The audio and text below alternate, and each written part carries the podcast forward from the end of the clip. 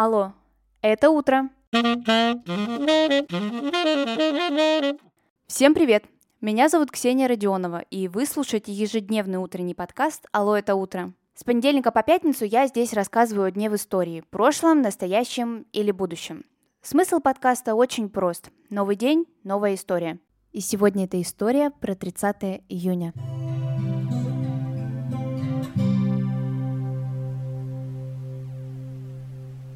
Сегодня будем говорить про Солженицына, Тауэрский мост и роман «Унесенный ветром». Но обо всем по порядку. 30 июня 1894 года был открыт Тауэрский мост. Сейчас он является одним из символов Лондона, и практически каждый турист хочет фотографию с этой достопримечательностью. Но главной миссией этого моста была, конечно же, изначально не красота, а удобство передвижения, как и у всех мостов в принципе – Город развивался, и появилась необходимость еще одной переправы через реку Темза. А вот выбирали проект моста долго, целых 10 лет. Да потом еще и строили 8. Нашла информацию, что принимали участие в строительстве не больше, не меньше, а именно 432 человека. И вот, спустя долгие годы, Таурский мост предстает во всей красе.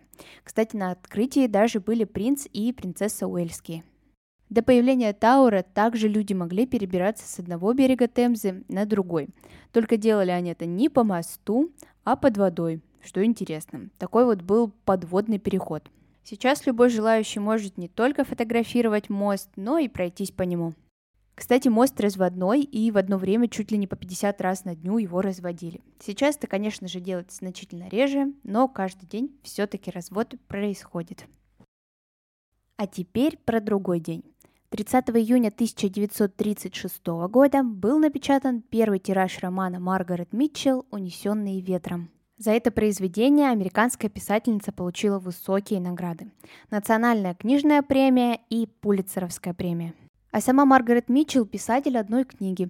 Ее поклонники просили ее, буквально умоляли написать хоть какой-то еще роман, повесть, хоть что но она этого так и не сделала. Возможно, даже и к лучшему, потому что с этим романом, конечно, обязательно было бы сравнение. А надо ли оно? Сам роман был переведен на 37 языков мира. И, конечно же, создан одноименный фильм 1939 года. И эта картина получила целых 8 Оскаров. Еще при жизни Маргарет Митчелл роман стали называть книгой века.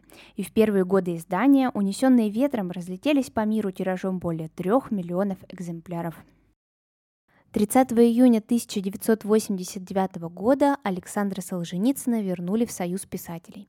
Давайте немного про его биографию. Родился Александр Исаевич в 1918 году в Кисловодске. Советский писатель, всем нам известный со школьной статьи по произведению «Один день» Ивана Денисовича. Нельзя сказать о том, что Александра Исаевича и его произведения на родине в СССР принимали тепло. Солженицын был участником Второй мировой войны, и уже после нее его ждал арест. В своей автобиографии 70-го года писатель говорит следующее. Арестован я был на основании цензурных извлечений из моей переписки со школьным другом в 44-45 годах. Главным образом за непочтительные высказывания о Сталине, хотя и упоминали мы его под псевдонимом. С 45 по 53 год Солженицын провел в тюрьмах, а после отправлен в ссылку. Все в той же автобиографии Солженицын пишет следующее. Все годы до 1961 я не только был уверен, что никогда при жизни не увижу в печати ни одной своей строки, но даже из близких знакомых почти никому не давал дать прочесть что-либо, боясь разглашения.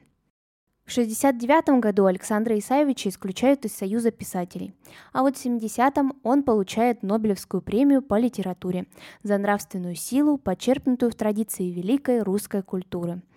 И буквально через несколько лет Солженицына лишают гражданства и высылают из СССР. В 90-м Солженицын создает свою известную статью «Как нам обустроить Россию». Начинается она так.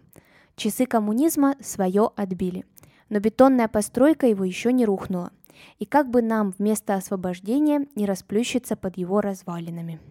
Кстати, чтение исключительно интересное. Если вы с этой статьей еще не сталкивались, то советую познакомиться. Ссылку на нее вы, как всегда, найдете в моем телеграм-канале «Алло, это утро», а ссылку на него вы сможете найти в описании к этому выпуску или в телеграме вбейте «Алло, это утро», все обязательно найдется. В 1994 году, уже после развала СССР, Солженицын возвращается в Россию и много по ней путешествует. До конца своих дней он также останется здесь. Александра Исаевича не станет в 2008 году.